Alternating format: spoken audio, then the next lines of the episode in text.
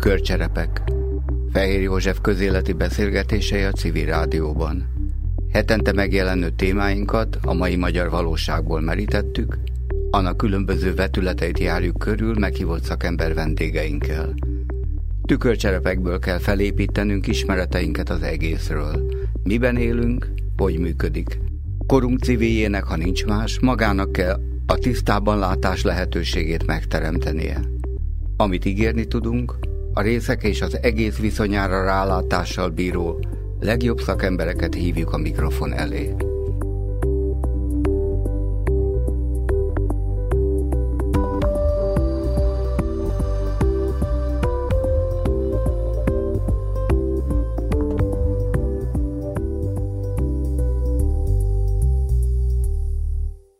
Üdvözlöm a civil rádió hallgatóit! Aki péntek este hall minket, annak kellemes estét kívánok, aki az ismétlésben, annak jó reggelt.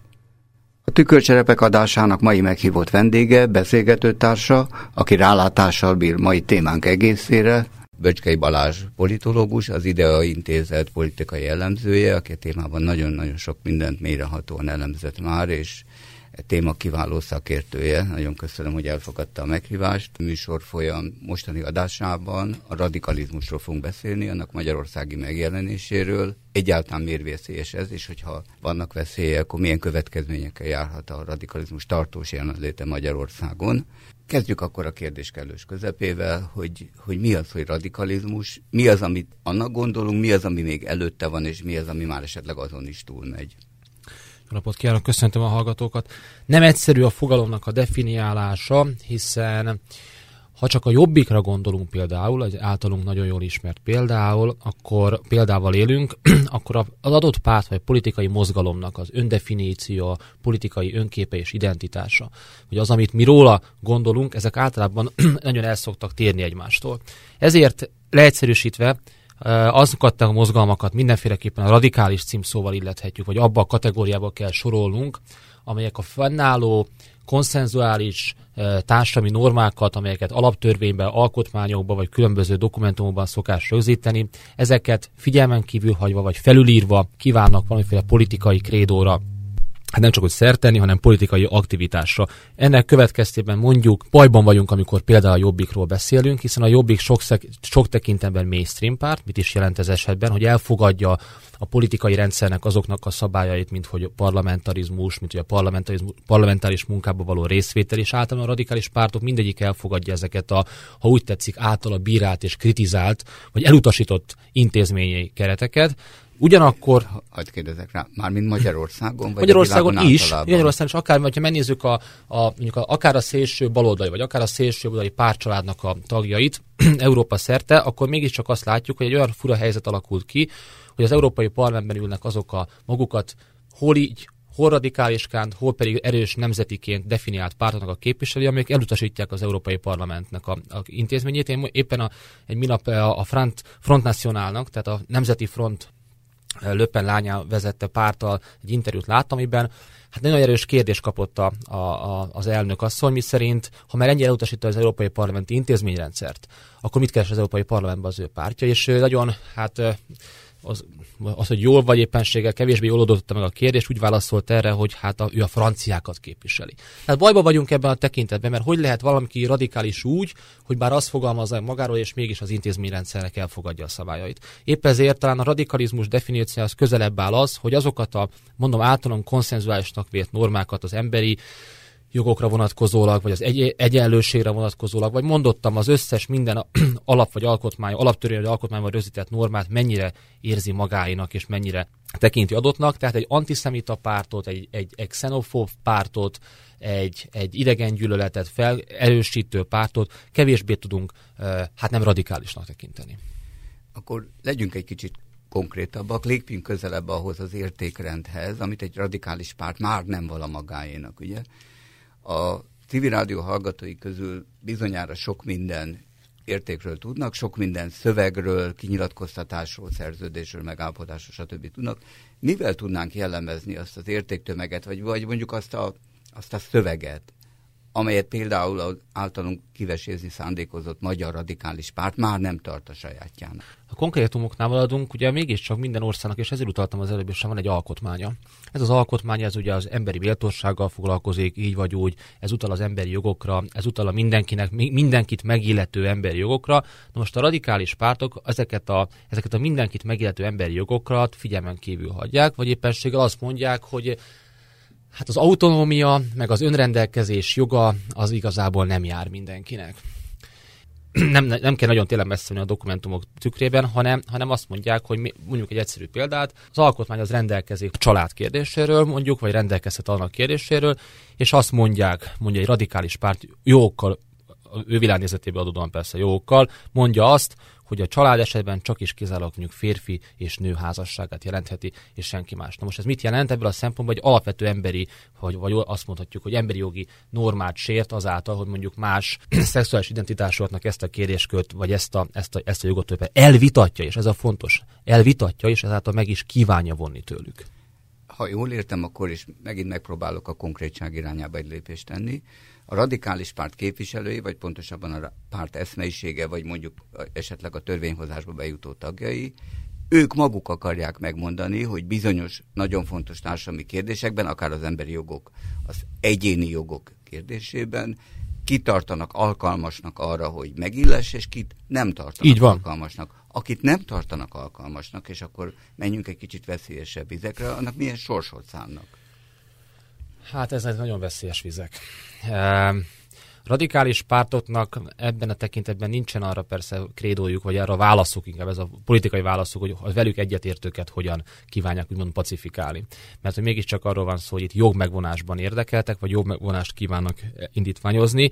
Nekik és itt jön ez a, ez a dolga, itt jön ez a, ez a problematika, ami a radikális pártól beleütköznek, hogy nagyon erős kinyilatkoztatásokkal élnek ezek a pártok. Pontosan jól tudják, hogy mivel nem kívánnak párbeszédet folytani, mit kívánnak elutasítani. De ahogy a kérés is vonatkozik, akkor egy radikális párt hogyan tudna a, én a kérdésből ezt éreztem ki, arról a kérdéskörről beszél egyáltalán, hogy társadalmi integráció. Hiszen, ha valakitől megvonok jogokat, annyit jelent, hogy tulajdonképpen kizárom a társadalomból, kizárom a hazából adott esetben. Aki ugye nem tagja a hazának, annak nagyon, lehet, nagyon nehezen tagja a társadalomnak is, ha úgy tetszik.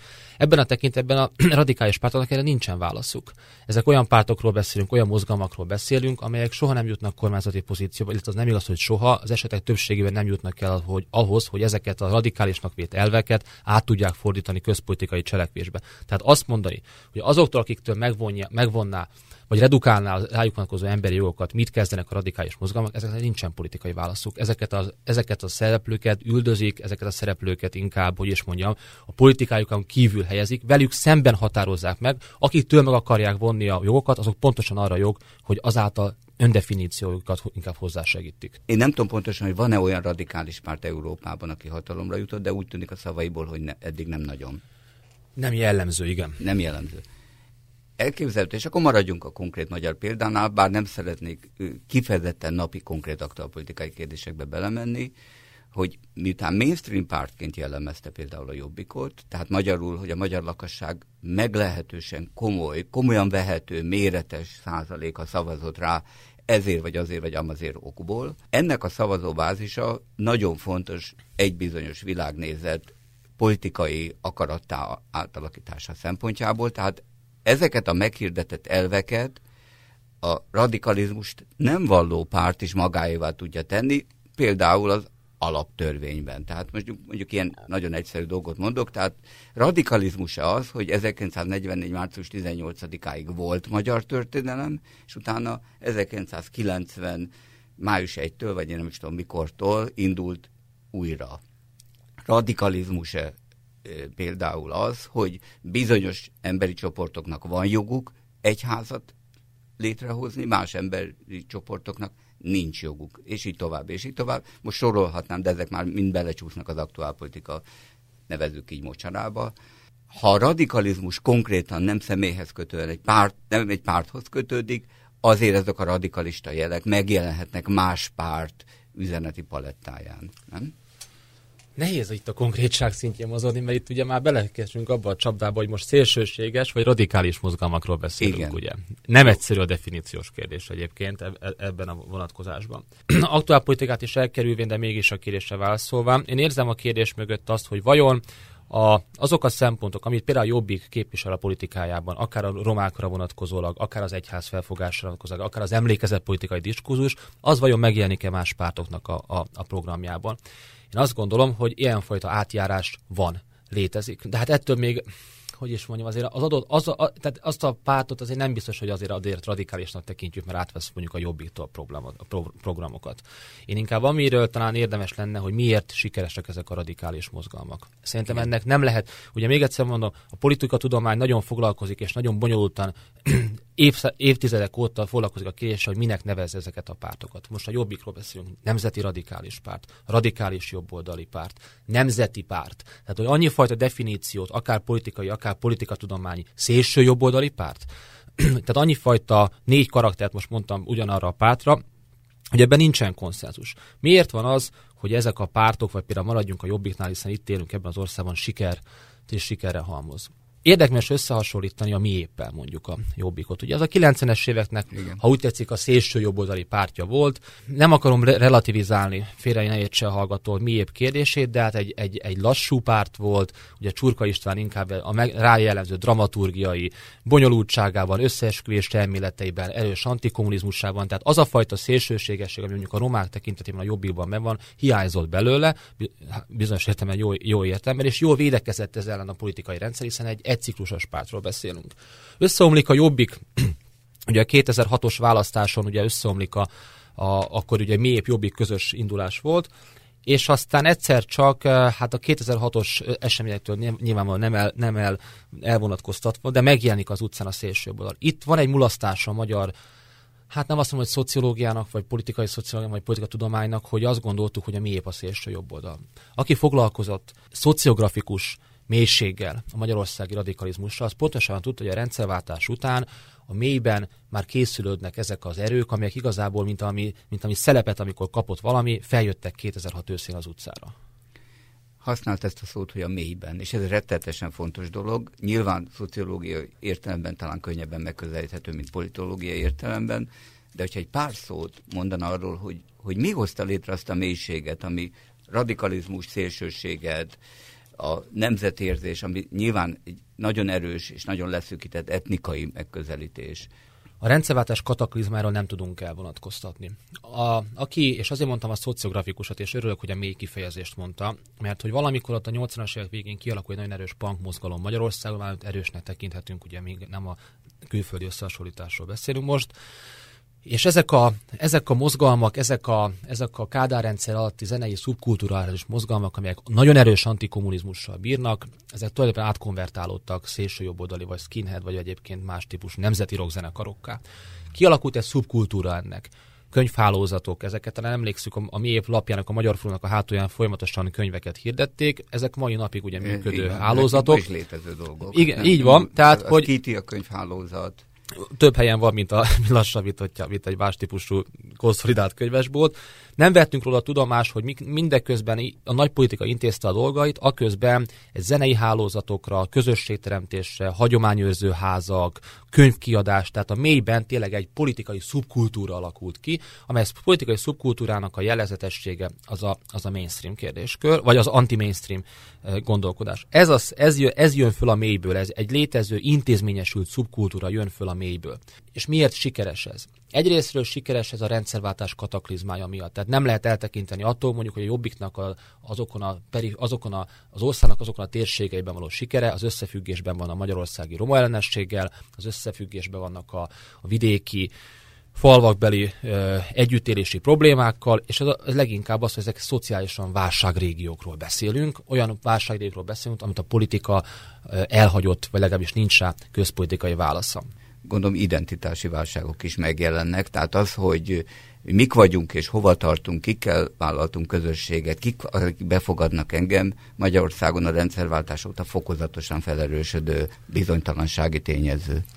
Hát pontosan, és, és hát ugye itt, itt van egyfajta elismerési problematika. Tehát, hogy, hogy amíg a munkaalapú társadalom ugye idézve a Kádár rendszerben működő struktúra volt, és úgy tűnik, hogy kialakított valamiféle intézményes együttélést, addig ugye a válságrégióknak a, a létrejöttével tulajdonképpen megszűntek ezek a dolgok. A jóléti államnak ugye az energiái kimerültek, és láthatóan ebből az új elosztás kérdése szintén az egyes társadalmi csoportok közül problematikát teremtett, ez egy legyengült állam. Ugye ismerjük, ugye sajnos az a helyzet, hogy ma már a mainstream politikai gondolkodás szintjén van, vagy mondatok szintjén vannak az életforma gyermekvállalása. Minap egy miniszter helyett egy, egy, egy, egy frakcióvezető pontosabban szánta el magát erre a mondatra, egészen, egészen, egészen felháborító mondat. Tehát, hogy hogy ezek a, ezek a dolgok hát együttesen erősítették egymást, és a másik, hogy a jobbik, hát kicsit olyan anakronisztikus párt. Ez mit jelent? Azt jelenti, hogy míg a többi párt elhanyagolt ezeket a klasszikus alapszervezeti struktúrákat, az emberek közé menni, jelen lenni, hálózatokat építeni, és helyette mondjuk egy ilyen, ilyen nagy politika módjára működni, digitálisan működni, addig azt kell mondani, hogy a Jobbik hát, hogy ilyen, ilyen kvázi civil szervezet szerepét töltötte be az egyes településeken. Mit jelentette ez? Ott, ahol nincsen hagyomány, nincsen semmi, oda, oda zenekarokat, programokat vitt, ahol, ugye emlékszünk, a Magyar Gárda mindig megjelent a homok zsákcipelésnél. Tehát tulajdonképpen ne értsen félre a hallgató, de egy ilyen karitatív tevékenységet mm. töltött be. Olyan mértékű a beágyatottság ezeken a településeken a, a, a jobbiknak, pont ezáltal, hogy az emberek, akik ugye támogatói, patronásai abban a tér, térségben azt mondják, hogy ha valakihez, akkor a jobbikos vagy a jobbikosokhoz lehet fordulni. Ezt nyilván azért csinált egyébként a jobbik, mert itt van egy másik minden radikális pártra jellemző tulajdonság, hogy a nyilvánossághoz nem férnek hozzá, kizárják abból a, a nyilvánosságból. A jobbiknak az indulásakor, nem az, az indulásakor beszélek, ugye akkor, akkor erősen ugye kívül volt a nyilvánosság terén. Nem adtak neki helyet, nem jutott hozzá, nem volt sajtója, ehhez képest most egy mennyivel előbb. blokkád volt körülött. Így van, hát ez egy, ez egy vita, hogy egyáltalán blokkád volt. Miért mondom azt, hogy, hogy, hogy ez egy vita? Azért, mert előbb feltette a kés, hogy milyen furcsa dolog, amikor megjelenik a, a tematikájában a más pártoknak, például egy radikális pártnak a témája. A, a, a roma kérdésnél. Ahogy felvetette a roma kérdést a Jobbik, ugye utalok a cigánybűnözés kifejezésére, az minden szociológiai komolyságon kívül van. Pontosan érzelmi indítatásból, politikai szándékkal, és hát mondottam, semmiféle szociológiai látlelet ezt a dolgot nem alapozza meg így, ahogy azt használják. És ez egy nagyon nehéz kérdésről beszélünk. Sima általános stigma. Így van, más. így van. Mi történik? Az, hogy a utaljunk itt az elmúlt fél év eseményeire, hogy mint hogyha baloldal is elkezdeni ezt a dolgot ugye beszélni, magyarán a demokratik, magukat demokratikusként definiáló pártok is, ha nem is ezzel a kifejezés jelent, de egyébként pont értek a homabűnözés kifejezési, vagy pár hónap ezelőtt egy ellenzéki politikus. Na most mit jelent ez? Tudok-e úgy blokkádot működtetni, hogy közben én is az ő nyelvét beszélem? És ez az állandó dilemma volt a jobbik kapcsán, hogy úgy hát hogy is mondjam, kizárni a nyilvánosságból megpróbálták a politikai pártok, ehhez képest mondjuk, hát nem, néha nem túlságosabban különbözött a beszéd mondjuk. Hagy vessem közben az én, én általam olvasott kutatási sztenderdeket. Úgy tűnik, hogy jobboldal és baloldal között, jobboldal és baloldali szavazótábor között a cigány ellenesség, a, a primer érzelmi megközelítés szempontjából a rémiszter nagy aránybeli különbségek nincsenek. Így van. Azt mutatják, hogy különösen, a, hogyha külön bontjuk, akkor a legnagyobb ellenzéki párt táborában nagyon erős a roma ellenesség. Valóban. Viszont ez egy érdekes kérdés, hogy, hogy hogyan kezeljük a szélső jobb oldalt. Ugyanis az fontos, hogy azok a témák, amiket a szélső jobb oldal a zászlajára hoz, azra a politikának reagálni kell. Hogyha vannak együttérési problémák vidéken, erre a politika nem mondhatja azt, hogy nem foglalkozok ezzel, de más, hogyha mondjuk oda a magyar gárdát küldöm, és más, hogyha mondjuk egy közösségi rendőrséget alakítok ki, és az működteti azt az adott települést, tehát érezzük a kettő között a különbséget. Vagy más, hogyha képzett szociológusokat, pedagógusokat küldök, óvodát létesítek, közös óvodát, így van. megtüntetem a szegregációt, közös oktatást, így és van. így tovább. Így van. Az is így más van. megoldás, ugye? ugye ilyen értelemben nem a problémát kell elhallgatni. Csak ugye a jobbikkal nem csak az a probléma, és a radikális pártok, hogy hát egy-egy témában a jó a probléma érzékenység, de rossz a válaszok, hanem nyíltan adott esetben antiszemita és rasszista pártokról beszélünk. És ezért volt azért egy fontos vita, hogy a pártoknak szóba kell állni a jobbikkal. Ugyanis mi történt? Az történt az utóbbi években, hogy a média átengedte a szelepet. Ez mit jelent? A híradókban beszámoltak róla, a parlamentben ben voltak tehát alapvetően az online sajtó összeállítása bent voltak, hiszen hogy az újságra tudósít, akkor tudósított a jobbikról is. Mondjuk az egyik televízió nem hívta be, de a másik viszont behívta. Tehát nem lehetett blokkád alá tenni egy olyan pártot, akit igazából már legitim szereplőként tart a nyilvánosság számon. Ennek ellenére a pártok egy része továbbra is azt mondta, hogy nem működik együtt a jobbikkal, nincsen közös aláírás mondjuk egy parlamenti vizsgálóbizottságra, nincsen vita a jobbikkal, és ez egy fontos szempont volt az, hogy vajon le kell -e ülni a jobbikkal vitázni, vagy sem. Még inkább legitimálom azt a pártot, vagy sem. Én azon az állásponton vagyok, hogy miután a blokád nem totális, mondjuk szemben Németországban a Német Nemzeti Demokrata Párt hogyha valahol kongresszust akar tartani, akkor az nagyon gyakori, hogy az a hotelvezető abban a pillanatban megtiltja, nyilvánossághoz fordul, és mondja, hogy az ő hotelében ez nincs. Tehát a Német Nemzeti Demokrata Párt nem, nem könnyű neki kongresszust tartani, mert nem mm. fogadják őket. Az egyházak kiállnak egyöntetően Magyarországon, nem tudnak egy egyházból kirakni egy embert, aki egyébként nyíltan vállal szélsőséges elveket, ugye. És ugye a jobbikhoz tartozik, a jobbik szubkultúrához tartozik. Az összes pártban konszenzus van a Németországban azt illetően, hogy nincsen az NDP-vel közös semmiféle semmiféle akciózás. Magyarán mindenki úgy tekint rá, hogy nem elismert szereplője a politikai életnek. Ehhez képest Magyarországon nem lehet ilyen típusú blokkádot alkalmazni, mert az egyik párt elfogadja, és nem tartja szükségesnek a vele való, vele való szakítást. A nyilvánosság elfogadja, és ilyen helyzetben, amikor ráadásul a nyilvánosságban szélsőséges elveket tudnak, hát idézőbe, idézőbe mondom, konszolidáltan becsomagolni a jobbikos politikusok, akkor szerintem egy pártnak, amely vele szemben meghatározza magát, szükséges vitázni, különösen úgy, hogy ekkora tömegeket tud már maga mögött a jobbik. Tehát szerintem miután a blokád nem működött, miután nem volt karanténban, és az a jó szó a jobbik, ezért az ő nyelvével, az ő politikai világnézetével való küzdelem most már az a helyzet, hogy vitát vitát indukál, tehát inkább vita helyzetben nyilatkoztassuk meg a jobbikos, mint hogy a saját nyelvét addig beszélje, ameddig éppen a műsoridő tart, és nincsen vele szembe feszítés.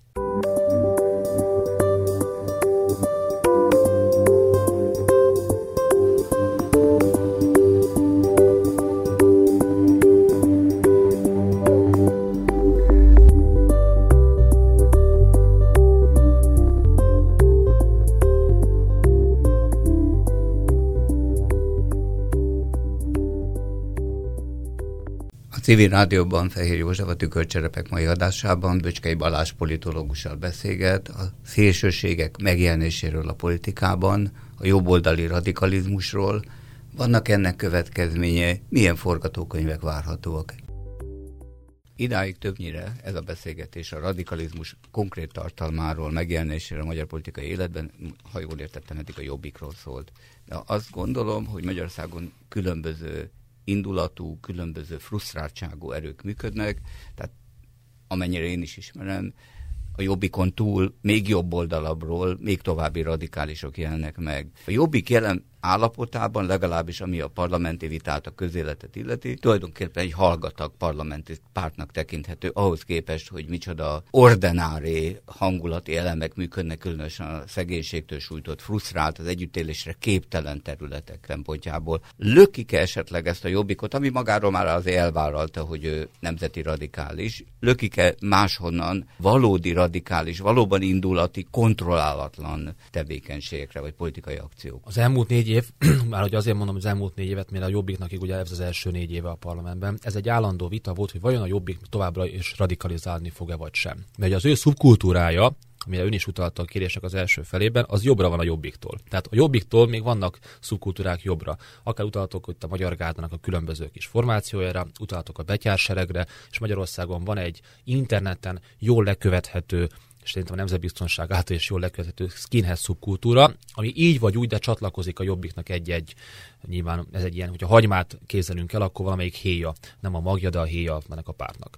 Most elég, ha a cigánygyilkosságok, sorozatgyilkosság és annak a szubkultúrájára gondolunk, tehát bőven tenyészhetik mindenfajta olyan fekete indulat, ami kiszámíthatatlan hatásokat indít el. Hát pontosan, Pontosan, ugye már csak ezért is van szerintem legitimitása a vitáknak, hogy valahogy elő tudunk-e menni ezeknek az eseményeknek. Én nem gondoltam volna, hogy a rendszerváltás után ez a e, romagyilkosság történt meg. Egyszerűen, ez, ez a mi történetünk lesz, hiszen az mi történetünk. Ebben a politikai közösségben történt. Én nekem a minap láttam Hajdú Eszternek az Ítélet Magyarországon című filmet, ugye, ami a romagyilkosság perét dolgozza fel és hát ugye, aki látta a filmet, az én mindenkinek ajánlom ezt, ez egy nehéz film. Ez egy nehéz és szomorú film, tehát, hogy, és nem is azért szomorú, ami történt, az, az alapvető, tehát az, arról nincs miről beszélni, hanem azért, hogy az a közöny, ahogy az az egész romagyilkosságoknak a per feldolgozása és a perez zajlott, mint hogyha magyar társadalom hát nem az áldozatokkal lett volna, hanem, hanem figyelmen kívül hagyta ezt az egész ügyet. És akkor a kérdésre visszautalván, azt gondolom, hogy a jobbik politikusai ebben az tekintetben ravaszabbak és politikusok. Az mit jelent? Az azt jelenti, hogy egy túl radikális párt, egy túl szélsőséges párt, az a parlamenti helyeit, a politikai érdekérvényesítését kockáztatja. Tehát a jobbikban épp az, a, az épp az a, a, a csapda, hogy annyian támogatják, hogy ez az öndefiníciója ellenére sem egy szélsőséges pártot látnak benne. Valamikor a Jobbik létrejöttekor, vagy a sikereinek a láthatóságkor volt 2008-2009-ben volt egy kutatás, amely a kezembe került, és ott a megkérdezetteknek csak egyharmada mondta akkor azt, hogy a Jobbik szélsőséges párt. Eladja magát egy közpolitikai, szakpolitikai mászba, ez sok tekintetben unalom egyébként, ahogy ön is utalt rá, de megvan az a három-négy vezértéma, ami viszont ugye viszi ezt a pártot, és ezek többé-kevésbé szélsőséges keretben vannak. Tehát azt nem lehet mondani, hogy a, hogy a jobbiktól és a magyar társadalomban benne levő szélsőségek további radikális irányba vinnék el a jobbikot, mert azzal, hát ha úgy tetszik, komolyan vehetőségét kockáztatja abban a tekintetben, hogy mégiscsak konszolidált pártként kíván feltűnni, alkalmas pártnak, kormányzóképes pártnak, akkor ugye ezt mondja a Jobbik, hogy most még a második erő, de majd 18-ban már kormányzóképes erő, és abban nem fér bele a politikai szélsőségeknek a beengedése a pártba. A kérdés az az, hogy vajon tudja kontrollálni a, a párt az, hogy ezeket a, ezek a, ez a hagymának a héjai ne jöjjenek beljebb. Vessünk egy pillantást ennek a radikális politikai erőnek a tagjaira, vagy pontosabban a vezetőire, a hangadóira, a véleményvezéreire. Egy furcsa kérdést tennék föl, de aztán, hogyha igényel, akkor egy kicsit kibővíteném. Jelen pillanatban a magyar társadalomban általában és nagyon nagy százalékban, meghatározó százalékban a, politikai levitézlet úgy, ahogy van, használaton kívül helyezendő ellenszenvés és, és nagyon erős, hát nevezzük nevén, utálat fogadja a létezésüket, és ebbe feltetőleg a jobbik is benne van. Most általán gyártott műszóval tulajdonképpen egyfajta társadalmi parazita létnek tartják a politikusi létet, aki nem viszi előre a társadalmat. Egyáltalán ott van, saját pozícióit erősíti, össze-vissza mindenféléket beszél, de nem tesz sem rövid távon, sem hosszabb távon ahhoz, hogy a magyar lakosság helyzete mérhetően javuljon. Azt kérdezném én, hogy a radikális politikus, aki azért most már ott ül ötödik éve a parlamentben, az is társadalmi parazita, vagy, vagy érdekes módon inkább a folyamatok rosszra fordulásának egyfajta tükröződése. Tehát szociológiai értelemben hasznos-e, hogy ő jelez valamit, amit egyébként egy nagyon is unalmas, konformista a parlamentben nem lehetne érzékelni. Nagyon nehéz kérdés, mert, mert, mert azt kellene mondanom, hogy de jó, hogy vannak ezek a szélsőséges pártok, mert akkor a probléma horizont kitágult. Mert hogy mégiscsak az LMP, illetve a Jobbiknak a 2010-es parlamentbe kerülése, ugye minden kettőnek más-más oka van. Az LMP ugye az egy generációs történet, úgy szokás a szociológusok úgy fogalmazták meg, hogy critical mass nemzedék, tehát egy urbánus, fiatal, nem annyira globalizáció kritikus, de az életmód és az életforma kérdéseit fontosnak tartó, nyitott, toleráns szubkultúrának a megjelenése, ugye ökogazdálkodás, stb. Tehát az is egy heterogén történet volt. A jobbik pedig szintén generációs történet, és a kuruc info nemzedéknek szokták ugye utalván ugye a, a, szubkultúrának az egyik referencia lapjára. Mind a kettő más-más tematikát hozott be a politikai életbe, elhallgatott vagy kevésbé érzékeny témákat. Tehát lehet azt mondani, hogy a, jó, a szélsőséges pártok megjelenése és érvényesülés az a politikai rendszernek jelez, hogy probléma van. Jelez mind a kettő pártban közös volt a politikai osztálykritika, ugye? Tehát, hogy a politikával szembeni ellenállás, vagy a politikai osztályval szembeni ellenállás, a kritika. Ebből a szempontból azt mondhatjuk, hogy jótékony, hogyha radikális pártok megjelennek ezen a, poli, a, a, a politikai életben. A másik, az pedig az, hogy ahhoz, hogy ezek a pártok tartósan a politikai napirendjén tudnak befolyásoló tényezővé kell bírnak, addig jön az, amit az ön mondott, hogy ahhoz neki, hogy a politikai parazita, maradjuk a kifejezésnél, bélyeg ne nyomódjon rá, viszont továbbra is hiszen érezvén a politikai osztály kritikát, stb. stb., ahhoz adott esetben további radikalizmusra van neki szüksége hiszen akkor mégiscsak meg kell különböztetnem magamat a többi pártól. Na most ez, ez az érdekes, hogy a Jobbik nem vált radikálisabb pártá szerintem, mint amilyen 2010-et megelőzően volt. Hiszen azt várnánk tőle, neki aztán igazán meg kell mutatni, hogy egy más politikus, hiszen az vitte be, az el, a politikussal szembeni ellenállás vitte be a parlamentben, és ehhez képest azt látjuk, hogy a Jobbik a 2006 és 10 közötti utcai jelenlétére utalunk, akkor egy konszolidáltabb politikai szervezetként viselkedik. De, és a kérdésnek volt még egy, nézzük meg, hogy kik ennek a pártnak a szubkultúránk a tagjai. Ugyanis a Jobbik nem úgy működik, hogy hogy egy csatornás párt, hanem több csatornás. Az mit jelent? Minden a, a, az ő politikai támogatói az egy heterogén valami. Ez mit jelent? Benne vannak a fiatal új generációs, nyilván van egyfajta protest hangulat a politikusokkal, a nemzedéki lázadás, stb. Benne vannak a nyíltan rasszisták, adott esetben cigányellenesek. Benne vannak azok is, akik egyébként nem rasszisták, de életmódbeli vagy életforma problémákat látnak, és megélik ezt minden nap. Benne vannak mondjuk az antikommunisták, akik, akik, akik meglátják a Magyar Szocialista Párt logóját, és vérbe fordul a szemük. Benne vannak az ilyen, az ilyen flagma szavazók, akik tényleg csak a politikát és a politikusokat annyira utálják, hogy azt mondják, hogy na most itt van ez az erő. És az jobbik az egyes csatornáin, legyen ez egy folyóirat, legyen ez egy internetes honlap, legyen ez egy, egy, egy heti lap, ezeket az igényeket kielégíti. Tehát mindegyik választói csoportja megkapja hétről hétre a maga dózisát. Tehát nem az van, hogy, hogy egyszerűen az, hogy azt mondja az egyik radikális, hogy hát annyira konszolidált lett a jobbik, hogy én már nem tudok rászavazni, mert hát bezzeg ezek e, még korábban sokkal radikálisabbak voltak, mert időközben a jobbik mondjuk, mondok egy és Várpalotán szervez egy, egy, egy nemzeti rockfesztivált, vagy éppenséggel a Trianon Múzeumot támogatják még ennyivel. Tehát magyarán több szólamú párt a, a jobbik, és ezért még nehezebb, és a radikális pártok többségében azért ilyenek, hogy ma már nem, nem csak egyszerűen abból élnek, hogy, hogy, hogy szélsőségesek, hanem abból élnek, hogy politikai családot, politikai otthont hoznak létre. Amiről most beszélünk, az a közbeszéd, egyfajta tematizálás bővítése, amivel ő magát állandóan a, a közbeszéd a, a, a, az érdeklődés homlokterében tudja tartani, ami viszont engem érdekel, és a radikalizmusról is azért beszélünk, hogy a tett területén mi van és mi várható. Tehát az, hogy milyen üzeneteket küld potenciális és már meglévő szavazói felé, az is egy dolog. A másik dolog az, hogy milyen programot javasol arra az óriási válságra, amivel Magyarország van, tehát hogy ugye van egy óriási transformációs válság, tehát államszocializmusból lassan kezdünk áthaladni az államkapitalizmusba, vagy le, ugye két kifejezés nem is teljesen fel is cserélhető.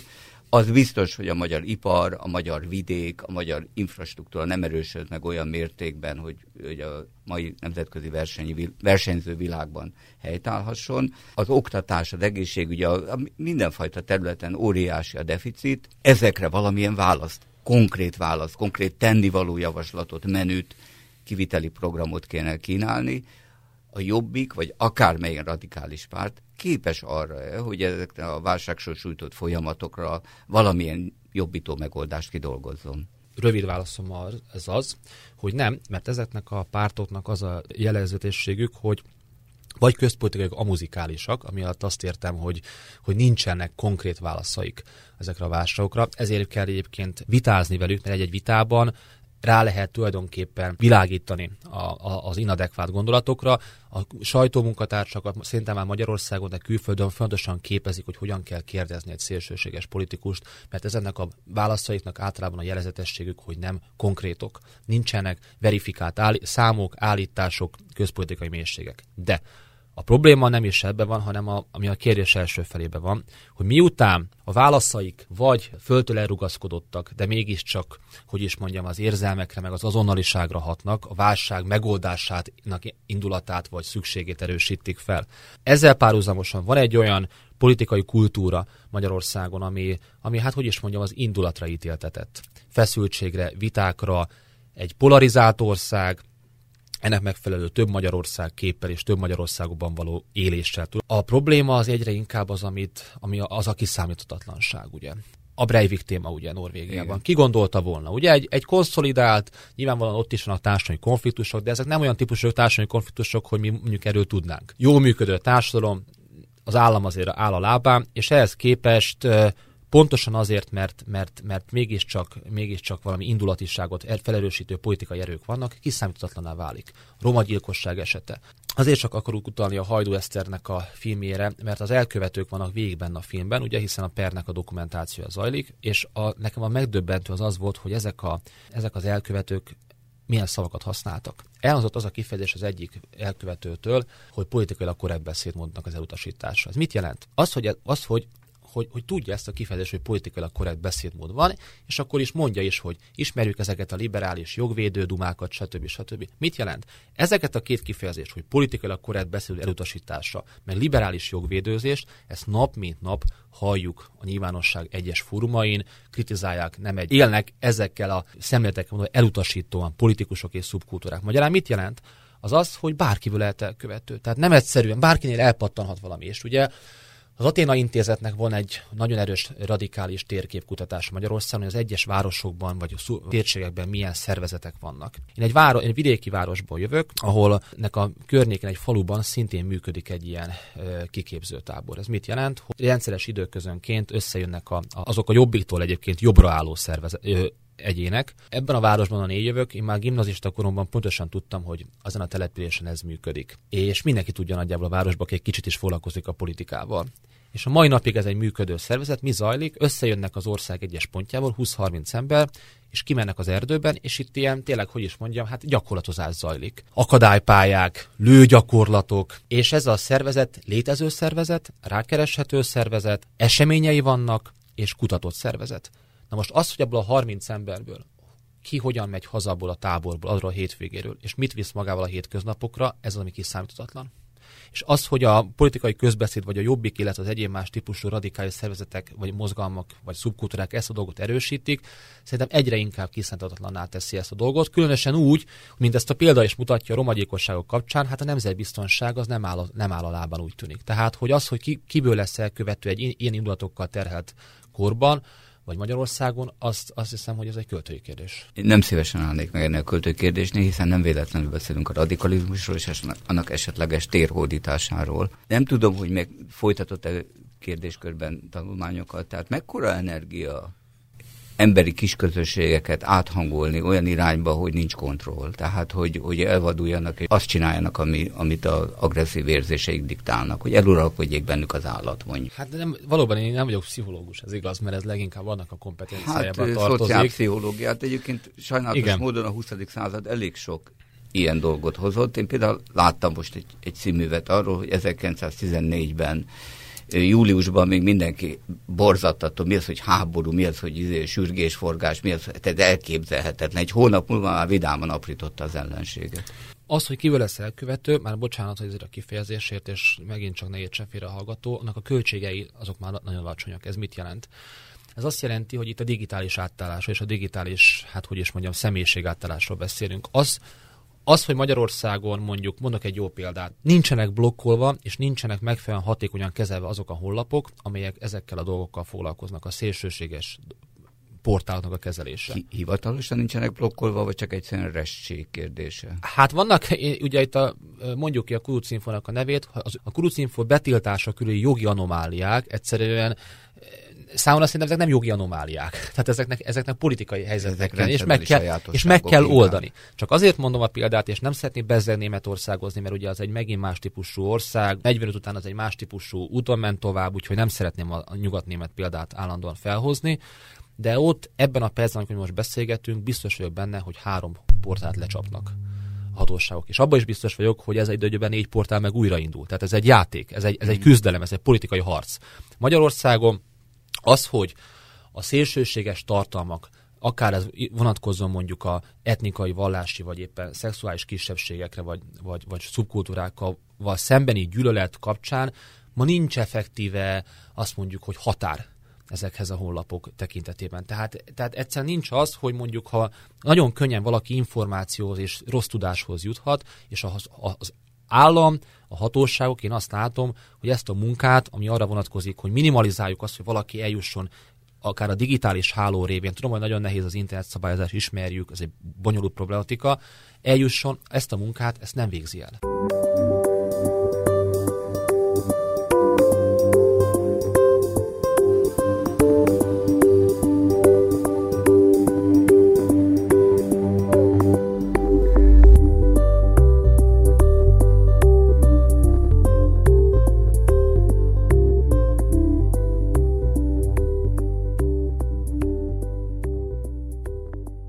Civil Rádióban Fehér József a tükörcserepek mai adásában Böcskei Balázs politológussal beszélget a szélsőségek megjelenéséről a politikában, a jobboldali radikalizmusról. Vannak ennek következménye, milyen forgatókönyvek várhatóak? Akkor kénytelen vagyok nagyobb nehezebbet kérdezni. Most ugye, most beszéltünk a radikalizmus önmagáról adott híreinek állami feladatként való visszaszorításáról, holott Magyarországon roppant erős, nagy méretes szervezetek vannak, annak ellenére, hogy a közösségi élmény baromira megfogyatkozott. Most gondoljunk különböző egyházakra, gondoljunk az iskolákra, gondoljunk különböző községi hálózatokra vagy összejövetelekre. Egyszerűsítsük le a dolgot. Mondjuk a humanizmus eszménye. Az mennyire tabu például az egyház számára, hogy, hogy megtiltsa a hozzáforduló embereknek, hogy ilyen szélsőséges eszmékkel egyáltalán foglalkozni merészeljenek. Az iskolában mennyire tanítják a humanizmust, mi a társadalom immunrendszere ebben a szempontból hogy áll? Tehát, hogy csak az államtól várni, hát az, az elég blödli dolog. Hát nekünk magunknak társadalmi egyéneknek, kisközösségeknek, hálózatoknak kéne azt mondani, hogy itt a határ. Osztom, furcsa mondom hangzik majd azt a mondást, hogy annál jobb itt minél rosszabb. Most akkor miért gondolom ezt? Az, hogy Magyarországon ide eljutottunk ez a pontig, hogy ez a kérdés egyáltalán felmerült, mint az előbben föltett, én ezt egy tanulási folyamatnak gondolom. Tehát annak, akinek az az illúziója volt, hogy a rendszerváltást követően ez a szitojen állampolgári magatartás az, az kiteljesedik, és, és, és az, hogy civilnek lenni, az egy ilyen, nem, az, az, az egy politikai, vagy éppenséggel azon túlmutató cselekvést jelent, vagy, vagy létezést, azon nem csodálkozok, hogy a Kádár rendszer követő időszakban ez, ez nem, ennek, nem definiálódott le rendesen.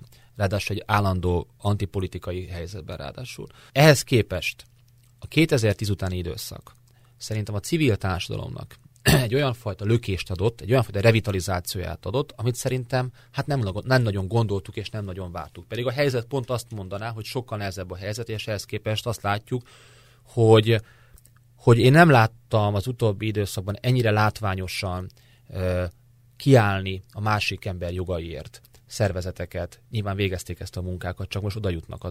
Magyarul beindult az immunrendszer azt hiszem, hogy, azt hiszem, hogy igen. Tehát azt gondoljuk, és ezért mondta, hogy annál jobb itt minél rosszabb, mert hogy az elmúlt időszakban, és akkor nem beszéltünk soha ennyit az emberjogok kérdéséről,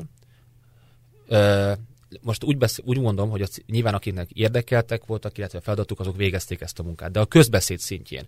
Nem beszéltünk az emberi jogok kéréséről, a mindenkit megillető emberi ö, méltóságról, mondjuk a szegregáció, integráció problémám, nem beszéltünk ennyit, hogy mi az egyház, illetve a állam viszonya, hittan, erkőstan és, és, és egyéb más kérdésben. Nem beszéltünk soha ennyit mondjuk a, a nő kérdéséről, hiszen ugye egy egészen represszív nőpolitikával szembestünk néha. Nem beszéltünk soha ennyit az emlékezett politikai kérdésekről, tehát olyan, ké, olyan, olyan problematikák jönnek, jöttek fel szerintem a 2010 utáni időszakban, amelyet talán 25 éve 20 éve már napirenden kellett volna, hogy legyen, és ehhez képest ezek a dolgok kinyíltak. Nem lehetséges, hogy túl szűk körben? Tehát ugyanabban a városi, magasabban képzett, sokfajta fórumot hallgató, olvasó, látó körben jelenik meg ez az érzés, hogy nagy baj van, föl kell lépni már? Szerintem az a helyzet, hogy 15 évvel ezelőtt egy esti beszélgetés műsor az nem nagyon foglalkozott mondjuk olyan kérdésekkel, amikről most beszélünk. Tehát én szerintem azok, akik politikával foglalkoztak, azok is egyéb más, azok is új tematikát és dózisokat kaptak.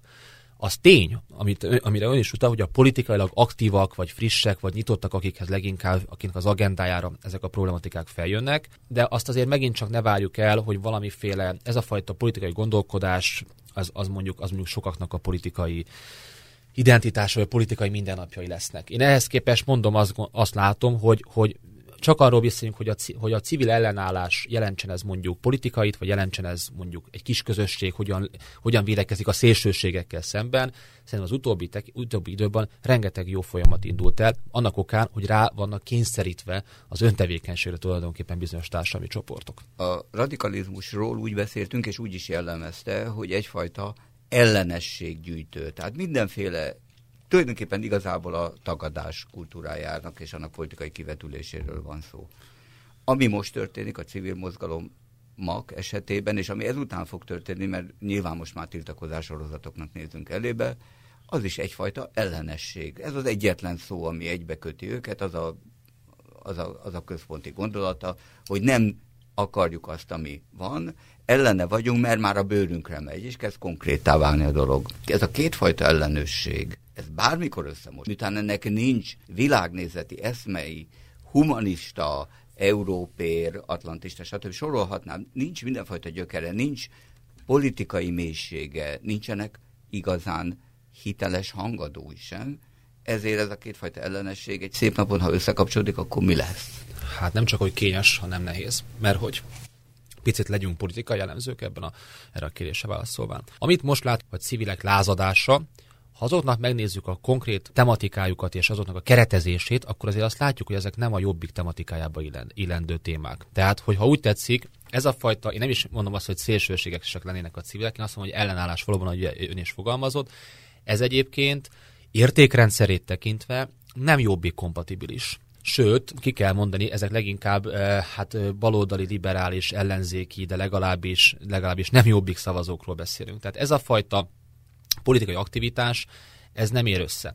Vagy jelenleg nem, ér, nem látható, hogy ez összeérne. Az viszont igaz, hogy vajon a jobbik, vagy éppen az egyéb más szélsőségek és erők erre a hullámra ráülnek-e mert ugye lehetséges eznek a hullának a meglovagolása. Én ezt ma még nem zárom ki, de, de ma még ez a civil közeg, ez, ez a civil közösség, ez, a, ez, nagyon, nagyon, nagyon heterogén ahhoz, hogy azt gondoljam, és szerintem sokkal inkább nyitottabb, bár az a helyzet, ez kutatást kíván, egy barátommal talán tervezük is ennek a kutatását, hogy vajon a civil tüntetők körében milyen értékrendszert vannak magukénak, mert könnyen, mert ma, a feltételezésünk az, hogy ezek alapvetően nem jobbik kompatibilis ellen, utcajelenálók. Kicsit eleveztünk a témánktól, hiszen le, nem tudjuk pontosan, hogy ez az adás mikor kerül a hallgatók fülébe, tehát addig annyi minden történhet, ne, ne foglalkozunk prognózisokkal, hiszen akár naponta is változhat a helyzet. Térjünk vissza egy kicsit a radikalizmushoz.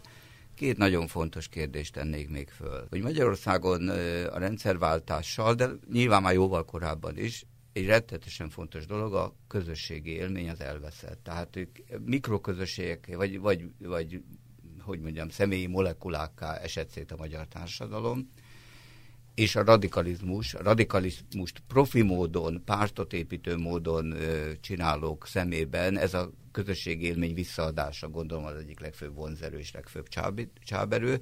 Meddig mehet ez tovább? Tehát, hogy a radikalizmus mekkora közösségeket tud formálni, mekkora hálózatokat tud kiépíteni ennek a visszaadott közösségélménynek alapján? A, erre az egyszerű válasz, hogy az, amekkorát a politikai kihívói hagynak neki, vagy a politikai ellenfelei hagynak neki. Tehát valóban a atomizált közösségi, atomizált magyar társadalomnak a közösség hiányát és közösséghez való csatlakozási igényét a jobbik, illetve a radikális erők kifejezetten jól használták ki.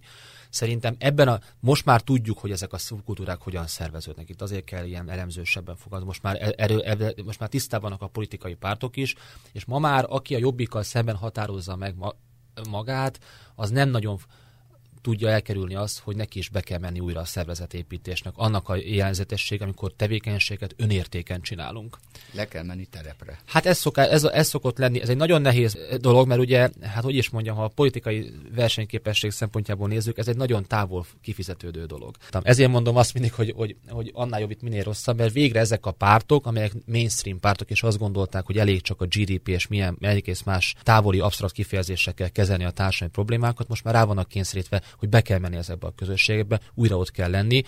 Tehát azért mondom, hogy addig terjed ez a mozgalom, amekkora, amekkora teret adnak neki a politikai kihívói. A jobbik esetében egy kicsit más a helyzet, hiszen a, most már az utóbbi választás esetében azt látjuk, hogy egy kicsit egyenletesebb a támogatottsága országosan. Tehát nem az van, hogy déli, illetve az északi részek válságrégióban, hanem most egy kicsit már elszorodott a támogatottsága. Ez nehezebb dolog, mert akkor ténylegesen itt mindenkire, minden település, vagy nem minden település, de jellemzetősen módon azokban a településekben, ahol ugye elvándorlás, helyi konfliktusok, kis települések, oda be kell mennie azoknak a pártoknak, azoknak a civileknek, akik ugye a falat képezik a mainstream, vagy az alter, alter mainstream. Azért mondom, hogy alter mainstream, mert bent is van, meg kint is pártokkal szemben. Ha azt mondja, hogy egyenletesebb a, a jobbik háttérország, a szavazóbázis, a közönsége, akkor ez azt jelenti, hogy előbb-utóbb, vagy már ezen túl is vagyunk, néppárti gyűjtőpártá kezd válni, tehát különböző rétegek, különböző szociális kategóriából jövő különböző karrier lehetőségekkel bíró emberek kerülnek bele. Ettől a néppárti jellegtől előbb-utóbb egy, egy ugyanolyan, hát hogy mondjam, döntésképten konzervatív párként fog megjelenni, esetleg a radikalizmus élét is kicsorbítja ez a tény, nem? Tikával kell élnem egy, vagy egy pontosítással. A jobbiknak a támogatottsága nem nő. Tehát ez egy, ez egy nagy mítosz, hogy a jobbik, az, a jobbik nem az által a második erő, mert hogy sokkal több szavazója lenne bizonyos értelemben, hanem mert a többieknek van kevesebb. Tehát a mi, mi év 2010-es és 14-es szereplése az nem mutat egy kirokkanon fordalmat, tehát ahogy az a pártnak a kommunikációjában megjelenik. Ez annyit is jelent, hogy sok tekintetben a jobbik az elérte a, a, a határát, a küszöbét. Tehát úgy, ahogy mi a néppártokról szoktunk beszélni a politika tudományban, hogy a jobbikról ma nem tudjuk elképzelni, hogy egy néppárt lesz, abban az értem, vagy mind tematikájában, mind működésében, tehát megmarad egy ilyen radikális pártnál. Azt is most már teljesen világossá vált, hogy azok a, azok a szavazók, akik a jobbikra mennek, jobbikhoz mennek, mondom az előjelentett válság régióban, az kizárólag a szociális kérdés, a szociális konfliktusokból, a szociális lehetetlenség állapotából mennek oda. Tehát magyarán azoknak az állampolgároknak a visszaillesztése a társadalomba, akik ma a jobbikhoz, mondom, egzisztenciális okok miatt szavaznak, ez most már jó körülhatárolható, és az a szavazótábor az mozgatható. Tehát, hogyha ha és amennyiben a plafonon van a jobbik, akkor azt gondolom, hogy itt van visszafele út a jobbik támogatottságában is, és erre már lehet politikai válaszokat adni. Egy kérdésre futja még, de ez a legveszélyesebb. Tehát a magyar társadalom hát eléggé deprivált, lenyomott, válságos állapotban van, különböző részei természetesen különböző válságban, tehát a nagyvárosban vagy Budapesten természetesen máshogy élik meg ezt az átalakulási folyamatot, mint, mint Szabolcsban vagy, vagy Baranya megye aprófalvaiban de tele van mindenki indulattal, tele van deficittel, tele van gyötrelemmel. Ha egy radikális párt úgy érzi, hogy nem tudja a szavazóbázisát tovább növelni, politikai befolyását hatékonyabbá tenni, akkor ezekre a primér ordas indulatokra nyilván rá tud játszani. Ilyen öngerjesztő, kontroll nélküli elvadulás forgatókönyvéhez nyúlhat egy radikális párt? Vannak-e eszközei az indulatok olyan felkorbácsolására, hogy azt azt már ne lehessen kezelni. Jelente tényleges veszélyt az, hogy a, úgy mondjam, a politikai szavazatmaximálás egészen szélsőséges eszköztár igénybevételét jelentse. Azokról a, a társadalmi csoportokról, amelyek az a kérdés első felében voltak, azok a társadalmi csoportok, azok leginkább megszólítatlan társadalmi csoportokról beszélünk. Tehát akik majd lecsatlakoznak a társadalomban, bocsánat ezért a kifejezésért, azok leginkább depolitizált emberek és társadalmi csoportá válnak, tehát nem, nem tudja őket adott esetben a radikalizmusánál radikali, radikálisabb párt sem megszólítani, mert azok idézőjelben mondom, és nem deonestálon, süketek a politikára, a helyzetükből, az egzisztenciális helyzetükből fakadóan. Tehát azt nem gondolom, hogy mondjuk a közmunkások egyszer csak lázadással az a jobbiknak a, a, a, a hajóját fogja fújni, pedig akár okkal, okkal feltételezhet. jobb lázadásként. Igen, nem hiszem. A kérdés az az, hogy a jobbiknak mi lesz a adott esetben a fontosabb. Az, hogy ahogyan is fogalmazott, az indulatok felkorbácsolásából próbáljon újra utat törni magának és növelni a támogatottságát, viszont ez az ő esetében minden bizonyal a politikai kormányzó képességnek a, a, a kizárásával járna, ugyanis a szélsőséges párt és, a, a, és a, ahogy a Jobbik ma már beszél magáról, kormányra készül. Az a párt, ami mondjuk az egyik oldalon, már bocsánat a szélsőségek, ha már én is az ők, gyűlölet cselekményekre szólít fel, és azt korbácsolja, az nem lesz a választó szemében konszolidált, kormányzóképes párt. Tehát szerintem a jobbik története az ma már kevésbé arról fog szólni, hogy az indulatokat túl korbácsolja, vagy azokat, azokat erősen meglovagolja, hanem az már egy ilyen konszolidáltabb, idézőjelben konszolidáltabb radikális párt módjára viselkedik. Ha megnézzük, egy-egy mondatával szoktunk nagyon sokat foglalkozni, mondjuk a listázás, ugye emlékszünk ugye a gyöngyösinek a mondatára. A két, két ilyen gyöngyösi mondat között a jobbik csak a szokásost hozza, és az ő ereje, az még egyszer mondom, ott lent, ahogy elhangzott terepen van. Onnan jönnek a támogatók, de azok a társadalmi csoportok, akik egyébként hosszasan és most már tartósan vesztesei lesztek, és kívül vannak a társadalom, azok egyébként nem hiszem, hogy a többi párt sem, ugye a jobbik sem hiszem, hogy meg tudja őket szólítani. Nem lát akkor szélsőséges forgatókönyvre reális esélyt? Amelyek a jobbik indukál, olyanra nem. A mai beszélgetésben Böcskei Balázs beszélt a politikai szélsőségekről, elsősorban a jobboldali radikalizmusról, hogyan született, milyen hatásokkal működik, Magyarországon milyen forgatókönyvek várhatók, van-e még kifutása ennek a politikai mozgalomnak. Köszönöm a beszélgetést Böcskei Balázsnak.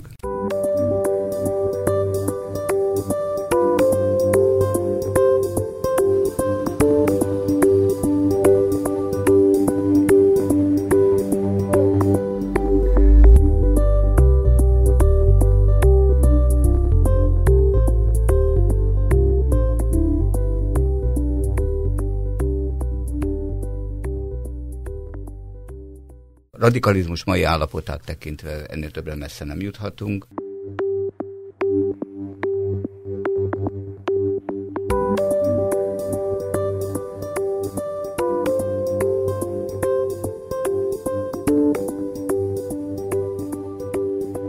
A Tükörcserepek című közéleti, társadalompolitikai beszélgetést hallották. Civil rádió heti rendszerességgel elhangzó beszélgetéseiben a mai magyar valóság részterületeit beszéljük végig meghívott szakértőinkkel.